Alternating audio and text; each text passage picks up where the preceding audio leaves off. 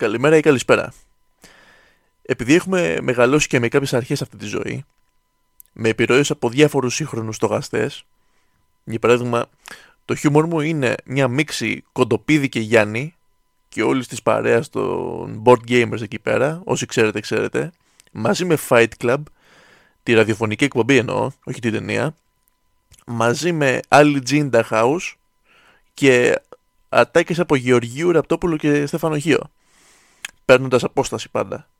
Δεν λέω όσα λένε. Αυτό είμαστε. Αυτό είμαι. Αυτό είναι το χιούμορ μου. Είμαι καταδικασμένος. Όμως, όμως, ξανακάνω quote τον Γεωργίου, τουλάχιστον μέσα από αυτές τις επιρροές, έχουμε μάθει να εκτιμάμε και δύο-τρία πράγματα. Έχω μάθει να εκτιμάω ταινίες και ηθοποιούς που να μην είναι απαραίτητα στον αφρό της ποιότητας. Και επειδή είδατε τον τίτλο, μην αγριέψετε, μην βγάλετε συμπεράσματα. Δεν εννοώ ότι το Top Gun και ο Tom Cruise δεν έχουν κάποια ποιότητα. Κάθε άλλο, θα τα πούμε. Μιλήσαμε ήδη για τα φετινά Όσκαρ στην πρώτη εκπομπή. Τα οποία Όσκαρ είχαν πολύ συγκεκριμένους πρωταγωνιστές. Κάθε κατηγορία είχε τα φαβορή τη, ρε παιδί μου. Και τελικά, όντως, κάποια από αυτά τα φαβορή κέρδισαν τα βραβεία. Συμπεριλαμβανομένου και το καλύτερης ταινίας. Τώρα, αυτή η κατηγορία είναι κάπως διαφορετική. Καταρχάς είναι η κατηγορία καλύτερης ταινίας, οπότε μιλά σε μια γενικότερη έννοια.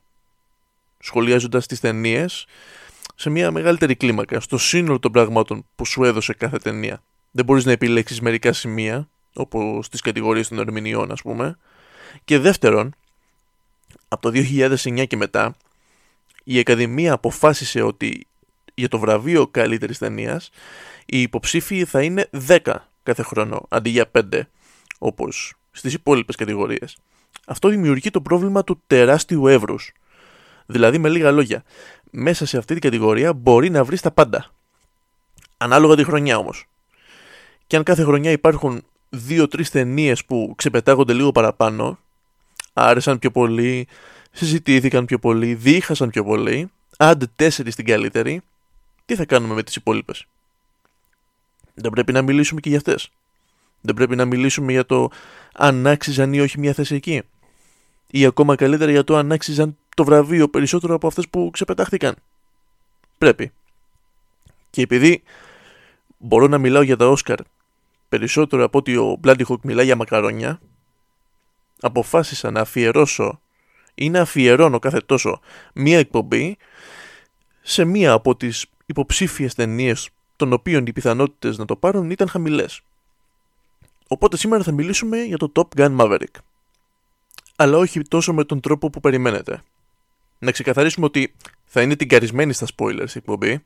Οπότε, αν δεν έχετε δει ακόμα την ταινία και δεν θέλετε να σας το χαλάσω, μπορείτε να το κλείσετε τώρα. Περισσότερο θα μιλήσουμε για το τι μας έμεινε και τη σκέψη που μας είχε μείνει στο νου τελειώνοντας από την ταινία. Όχι μόνο αυτό, εντάξει, οφείλουμε να πούμε και κάποια πράγματα. Θα μιλήσουμε για την ταινία αρχικά και όχι για το Tom Cruise, αυτό θα έρθει μετά. Η ταινία κάνει ό,τι κάνουν πολλά σύγχρονα remake ταινιών που έγιναν μέρος της κουλτούρας. Το ίδιο έγινε ας πούμε με το Force Awakens και το A New Hope όπου η καινούργια ταινία ήταν σε κάποια σημεία ξεπατήκωμα της παλιότερης. Το οποίο άλλοι το λένε φοροτιμής, άλλοι το λένε τεμπέλη σεναριογράφος. Για τα Top Gun ας πούμε υπάρχει το ίδιο πλάνο με την ίδια μηχανή να τρέχει δίπλα στο αεροπλάνο ας πούμε. Υπάρχει η σχέση που έχει ο Maverick με τον Iceman. Τον αρχιπτέραρχο ότι είναι Iceman. Την ίδια σχέση πλέον έχει ο Rooster με τον Hangman. Η σκηνή που τώρα παίζουν rugby αντί για beach volley που ήταν παλιά. Η σκηνή με τους νέους που κάνουν χαμό στο μπαρ. Επίσης υπάρχει όμοια σκηνή με εκείνη που ο Maverick την πέφτει στην εκπαιδεύτριά τους πριν τη γνωρίσουμε αυτή την ιδιότητα. Έτσι και τώρα τον πετάνε έξω από τον μπαρ χωρίς να το γνωρίζουν. Υπάρχουν διάφορα τέτοια callbacks. Όμως, όχι. Δεν μπορούμε να πούμε κάτι τέτοιο για το Top Gun. Το σενάριο ήταν εκεί που έπρεπε για μια ταινία σαν κι αυτή. Είχε διαλόγους που φώναζαν ένταση σε σκηνές που χτιζόταν η ένταση. Είχε διαλόγους που φώναζαν συγκίνηση σε σημεία που χρειαζόταν αυτό. Είχε feel good διάλογο εκεί που έπρεπε και πάει λέγοντας. Δεν υπήρχε τίποτα διακριτικό με το διάλογο. τίποτα υπόγειο, τίποτα ανάμεσα από τις λέξεις. Ίσως μόνο ο διάλογος του Ρούστερ με τον Maverick, όπου ε, όταν ο πρώτος ρωτάει τον δεύτερο γιατί του έχει σταθεί εμπόδιο όλες αυτές τις φορές, εκείνος δίνει μια απάντηση του τύπου «δεν ήσουν έτοιμος». Προφανώς και ήταν έτοιμος. Απλά ο Maverick δεν ήθελε να έχει την έγνοια του κινδύνου για το παιδί του χαμένου φίλου του. Αυτό είναι το arc του Maverick. Το ψεύτο τέλος του arc έρχεται στην πρώτη ταινία, στην οποία παίρνει εκδίκηση για τον Goose ρίχνοντας τα άλλα Mink και κλείνοντας έτσι. Αλλά αυτό είναι μόνο για την ικανοποίηση του κοινού. Η δεύτερη ταινία φροντίζει να καταλάβουμε ότι ο Maverick δεν το έχει ξεπεράσει. Όπως λογικό είναι. Και γι' αυτό πρέπει να σώσει το γιο του Γκους. Και του δίνεται ευκαιρία αυτό σε διάφορες σκηνές.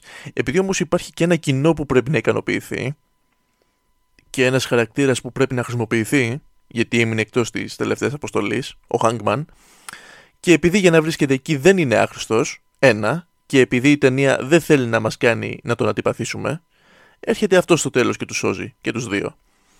Όπως είπαμε, ο Hangman είναι ο νέος Iceman. Δηλαδή και τα ονόματα τους μοιάζουν. Πόσο πιο εύκολο να μας το κάνουν. Δεν είναι villain, δεν είναι ο κακός, είναι ένας ανταγωνιστής. Ένας τύπος που θέλει να είναι ο καλύτερος από τους υπόλοιπους. Και επειδή η φιλοδοξία δεν είναι και τόσο κακό πράγμα, η ταινία σου λέει: Ναι, ok, okay, δεν το χωνεύεις, αλλά δεν μπορείς να πεις ότι δεν είναι καλός. Ακριβώς ό,τι είχε γίνει και με τον Iceman.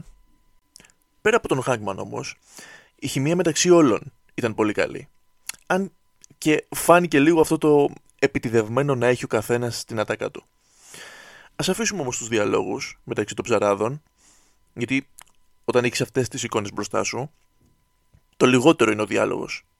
Δηλαδή, ρε παιδί μου, Top Gun βλέπεις. Δεν βλέπεις τίποτα γραμμένο από William Goldman ή από τους αδερφούς Cohen. Δεν θα έπρεπε να σε απασχολεί τόσο ο διάλογος εννοώ.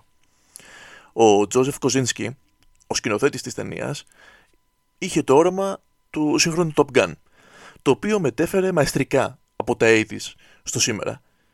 Το έκανε συγκεντρώνοντας την προσοχή του γύρω από τις κοινές δράσεις, όπως θα έπρεπε, και από το να δημιουργήσει τις κατάλληλες συνθήκες για να ολοκληρωθεί το arc του Maverick. Και του βάζει και ένα love story στο ενδιάμεσο. Με τη γυναικάρα Jennifer Connelly. Δεν σε χάλασε Maverick, καθόλου. Η εύκολη λύση σε αυτό θα ήταν να του δώσουν έναν άκυρο για συγκυβερνήτη, έναν καινούριο που δεν έχουμε ξαναδεί, και η ταινία να κάνει build-up για μια sequence δράσης με μια σημαντική μάχη ίσως, όπου ο Maverick ενώ το αεροπλάνο θα έπεφτε, θα κοιτούσε να σώσει πρώτα τον άλλον, για να μην ξαναβρεθεί στην ίδια θέση, όπως με τον Goose. Ή μάλλον αυτή θα ήταν η πολύ εύκολη λύση. Δηλαδή, αν έβλεπα εγώ κάτι τέτοιο, θα έλεγα ότι το έκαναν μόνο για τα λεφτά, ρε παιδί μου, τη ταινία. Ενώ τώρα το έκαναν και για τα λεφτά και για να κλείσει όμορφα η ιστορία του Maverick. Βάζοντας το γιο του Goose μέσα, μία σχέση με ένα πρόσωπο που ήδη γνωρίζουμε, τον Rooster, ο σεναριογράφος δημιουργεί ένα επιπλέον μπέρδεμα. Και το κοινό ιντριγκάρεται με τα μπερδέματα. Στο κοινό αρέσει να ενώνει τις τελείες.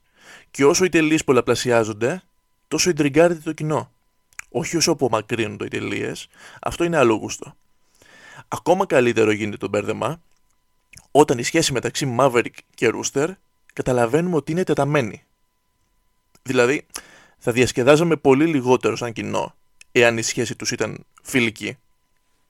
Η σχέση αυτή που έχουν, η συγκρουσιακή, η επιβολής και της αντίδρασης, ε, μας δημιουργεί την ανάγκη να την δούμε να λύνεται πριν το τέλος.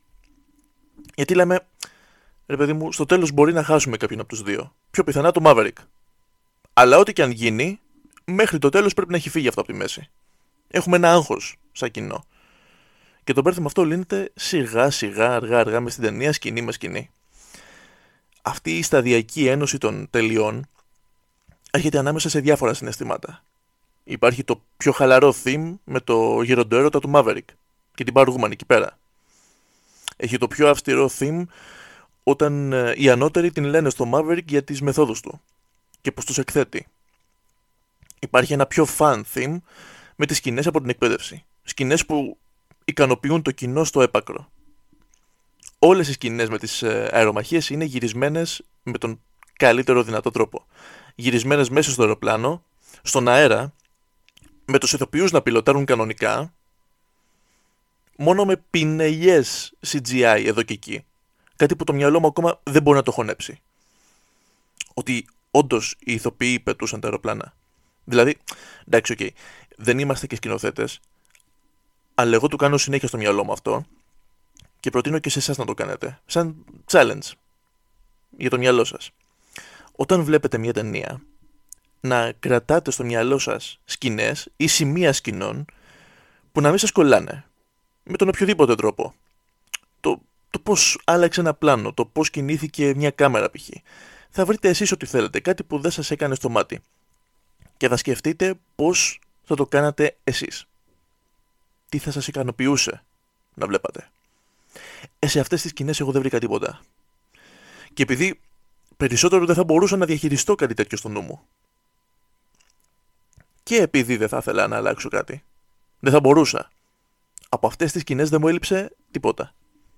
Ούτε θα έβαζα, ούτε θα αφαιρούσα κάτι. Τώρα, αν με ρωτήσεις αν η ταινία έχει περιττές σκηνές, το σου απαντούσα λίγες δεν έχουν. Ένα αυτό και δεύτερον το είπαμε. Top Gun βλέπουμε. Δεν βλέπουμε ούτε το 8,5 του Φελίνη, ούτε το Doctor Strangelove του Kubrick. Και Doctor Strangelove είπα. Και ξαναλέω, όχι Doctor Strange. Έχουν χαόδη διαφορά μεταξύ τους. Το Top Gun ξέρει τι σου πουλάει. Από το πρώτο λεπτό. Και το καλό είναι ότι και εμείς ξέρουμε τι μας πουλάει. Και οι δημιουργοί ξέρουν ότι ξέρουμε τι μας πουλάνε. Κοινό και δημιουργοί όλοι ήταν πολύ ειλικρινείς μεταξύ τους και γι' αυτό η σχέση ήταν τόσο πετυχημένη.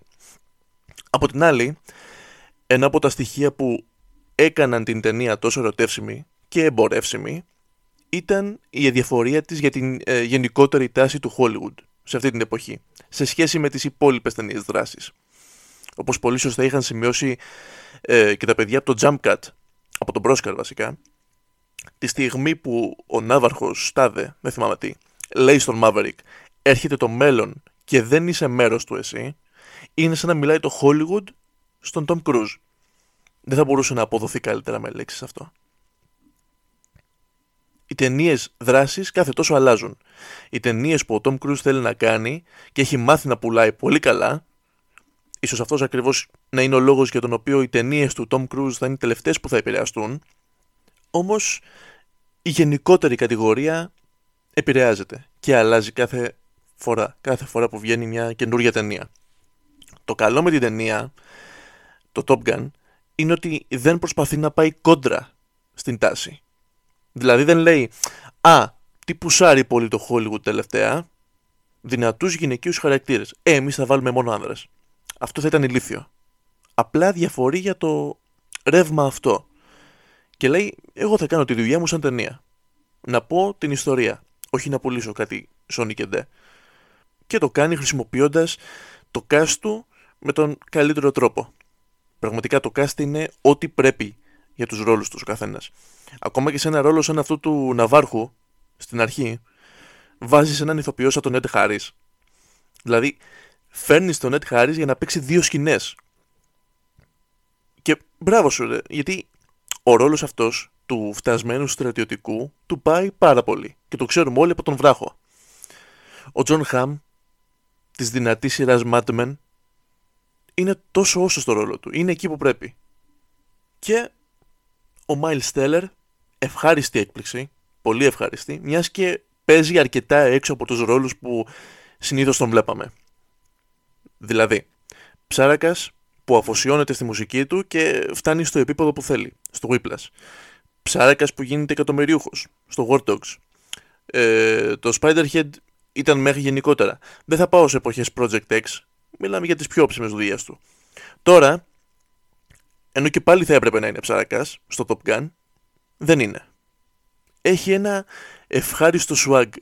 Αυτή τη μικρή έπαρση. Όχι σαν ηθοποιός, σαν χαρακτήρας, σαν ο Ρούστερ. Ταιριάζει τέλεια στο story. Και φτάνουμε στον ίδιο τον Maverick. Ο Tom Cruise ήταν πολύ καλός στην ταινία. Και αυτό είναι κάτι που δεν θα έπρεπε να ξαφνιάζει κανέναν. Ο Τόμ Κρούζ είναι ένας καλός ηθοποιός και το ότι τα τελευταία χρόνια έχει επιλέξει να παίζει τον ίδιο ρόλο απλά με άλλο όνομα δεν το ανέρει αυτό. Δηλαδή, εντάξει, ρε παιδί μου, ο ίδιος ρόλος είναι, εντάξει. Να είμαστε ξεκάθαροι. Είτε η ταινία λέγεται Επικίνδυνη Αποστολή, είτε λέγεται Jack Reacher, είτε λέγεται Edge of Tomorrow, είτε λέγεται Oblivion. Σίγουρα ξεχνάω κάτι. Δεν έχει σημασία όμως, το ίδιο είναι. Πάντα κάποιον κυνηγάει, πάντα κάποιος τον κυνηγάει, πάντα δέρνει κόσμο και πάει λέγοντας.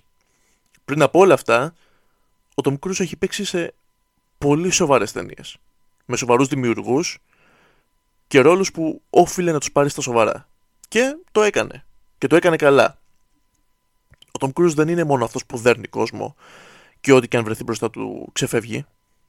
Ο Tom Cruise είναι ο Ρον Κόβακ, από το γεννημένο στην 4η Ιουλίου, για την αληθινή ιστορία ενός αξιωματικού του Αμερικανικού στρατού που έμεινε παράλληλο στο Βιετνάμ και από εκεί και μετά ξεκίνησε η δράση του ενάντια στον πόλεμο.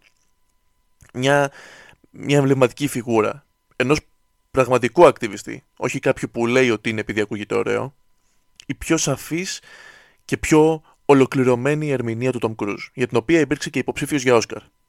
Το οποίο θα το είχε πάρει, θεωρώ, αν εκείνη τη χρονιά δεν υπήρχε ο τεράστιος Daniel Day-Lewis με την ερμηνεία του στο αριστερό μου πόδι. Μετά ήταν μόνο αυτός. Άντε και ο Robin Williams στον κύκλο των χαμένων ποιητών. Ταινιάρα και ερμηνεία. Θα ήταν τέρπι μεταξύ τους. Ο Tom Cruise είναι ο Captain Algren στον τελευταίο Σαμουράι. Είναι ο Daniel Caffey στο A Few Good Men. Είναι ο Jerry Maguire στην ομώνυμη ταινία. Είναι ο γιατρός από το μάτια ερμητικά κλειστά. Είναι ο συνωμοτικός αξιωματικός των Ναζί στην επιχείρηση Βαλκυρία.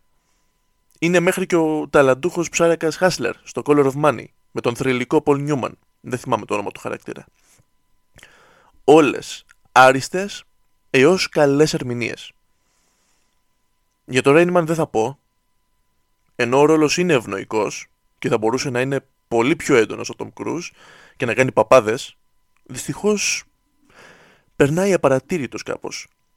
Σε ένα βαθμό φταίει και, εντάξει, η all-time classic ερμηνεία του Dustin Hoffman.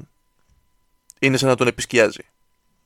Υπάρχει όμως μία ερμηνεία του Tom Cruise που ποτέ δεν θα χωνέψω ότι έκανε ποτέ δεν θα χωνέψω ότι δέχτηκε να τσαλακωθεί τόσο. Και είναι αυτή σαν Les Grossman στο Tropic Thunder. Ή αλλιώς ό,τι καλύτερο έχουν δει τα δυο μου μάτια καθισμένος μπροστά από μια τεράστια οθόνη. Και όταν λέω ότι θα έπρεπε να έχει πάρει Όσκαρ για αυτό το ρόλο, το εννοώ όσο τίποτα άλλο. Δηλαδή, ρε Ακαδημία, θες να δείξεις ότι είσαι κομπλεξάριστη. Και βάζεις ένα υποψήφιο από αυτή την ταινία. Από αυτό το αριστούργημα. Και μπράβο σου. Χίλια μπράβο. Μη μου βάζεις όμως το Robert Downey. Καλός ήταν, δεν λέω. Αλλά παραδίπλα μέσα στην ίδια ταινία έχει το καλύτερο στοιχείο της. Μην το αφήνεις απ' έξω. Με τον, ε, με τον Tom Cruise και την επιστροφή του σαν Maverick συνέβη ακριβώς το ίδιο πράγμα που συνέβη και με τον Stallone μερικά χρόνια πριν. Επέστρεψε στο ρόλο που τον καθιέρωσε σαν μια πιο όρημη βερζιόν του πιο ταλαιπωρημένη ας πούμε για να κλέψει την παράσταση τελικά. Ο Σταλόνι τότε είχε επιστρέψει σαν Ρόκι στο Creed για το οποίο έχω ξαναπεί ότι άξιζε σίγουρα κάτι παραπάνω. Η ερμηνεία του. Και ο Τόμ Κρούζ τώρα επιστρέφει σαν ο Maverick. Ο ρόλος του Maverick ήταν εκείνος πάνω στον οποίο έχτισε όλη του την καριέρα ο Τόμ Κρούζ. Ο πιο χαρακτηριστικός του ρόλος. Και κατά μία έννοια είναι ο ρόλος με τον οποίο όχι κλείνει την καριέρα του, δεν νομίζω ότι θα σταματήσει ποτέ αυτός ο τύπος, αλλά με αυτό το ρόλο, τον όριμο Maverick, ο Tom Cruise μας κλείνει το μάτι, σαν να μας λέει μην ξεχνάτε ποιος είμαι. Μην ξεχνάτε πάνω σε τι ταινίες έφτιαξε αυτό το όνομα. Μην ξεχνάτε ότι δεν έκανα πάντα ταινίες δράσης, μόνο με ξύλο και πιστολίδι. Έχω μια καριέρα που κάποιοι θα σκότωναν να έχουν. Δεν θα μιλήσουμε για το πρώτο Top Gun, γιατί δεν με τρελαίνει όσο αυτό. Έχτισε μια ολόκληρη κουλτούρα γύρω του, δηλαδή άρχισαν παιδιά να δίνονται σαν αυτόν. Ε, άρχισαν να γίνονται cool τα, τα δερμάτινα και τα Ray-Ban. Και όλη, όλο το στυλ του Maverick. Όλοι ήθελαν να μοιάσουν στον Tom Cruise εκείνη την εποχή. Επηρέασε πάρα πολύ. Επηρέασε τόσο, επηρέασε μέχρι και τον Ταραντίνο που στην ταινία Sleep With Me, σε μια σκηνή, εκεί ο Ταραντίνο παίζει σαν ηθοποιός, δίνει μια άλλη εξήγηση για το πρώτο Top Gun. Λέει το τι πραγματικά γίνεται. Αξίζει να την ακούσετε, έχει πλάκα. Δεν πιστεύω ότι πάνω σε αυτή την ιδέα αρτιστική έτσι ούτε καν. Είναι, είναι ακραίο.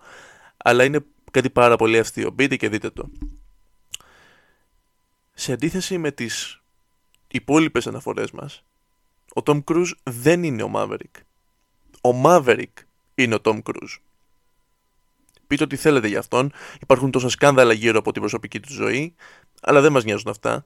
Πείτε τον κομπλεξικό με το ύψος του. Πείτε τον ψωνάρα που βάζει ανθρώπους να κουβαλούν σόμπες από πίσω τους στο κόκκινο γαλί. Πείτε ό,τι θέλετε για αυτόν. Υπάρχει μπόλικο υλικό το οποίο δεν υιοθετώ. Ένα πράγμα όμως δεν μπορείτε να πείτε. Ότι ο Τόμ Κρούζ δεν είναι ένας τεράστιος ηθοποιός. Ο Τόμ Κρούζ είναι ο Maverick του Hollywood. Τον είχαν αφήσει σε μια γωνιά να κάνει το δικό του. Κάνε τη δουλειά σου, του λέγανε. Κάνε αυτό που σ' αρέσει εκεί πέρα. Καλό καλά. Απομακρύνθηκε από αυτό που συνήθιζε να κάνει. Τις πιο σοβαρές ταινίες εννοώ. Για να κάνει κάτι που λογικά τον ικανοποιεί περισσότερο. Όμως νιώθει την ανάγκη να επιστρέψει με την εμπειρία που έχει μαζέψει όλα αυτά τα χρόνια και να κάνει μια σοβαρή ταινία, αλλά σε μορφή ταινίας δράσης. Και αυτό το κάνει με το Top Gun Maverick. Ο Tom Cruise είναι ο Maverick του Hollywood. Είτε τον συμπαθείτε, είτε όχι, ένας τεράστιος ηθοποιός. Σκεφτείτε το κι εσείς. Και αν δεν σας δω, καλό απόγευμα, καλό βράδυ και καλή νύχτα.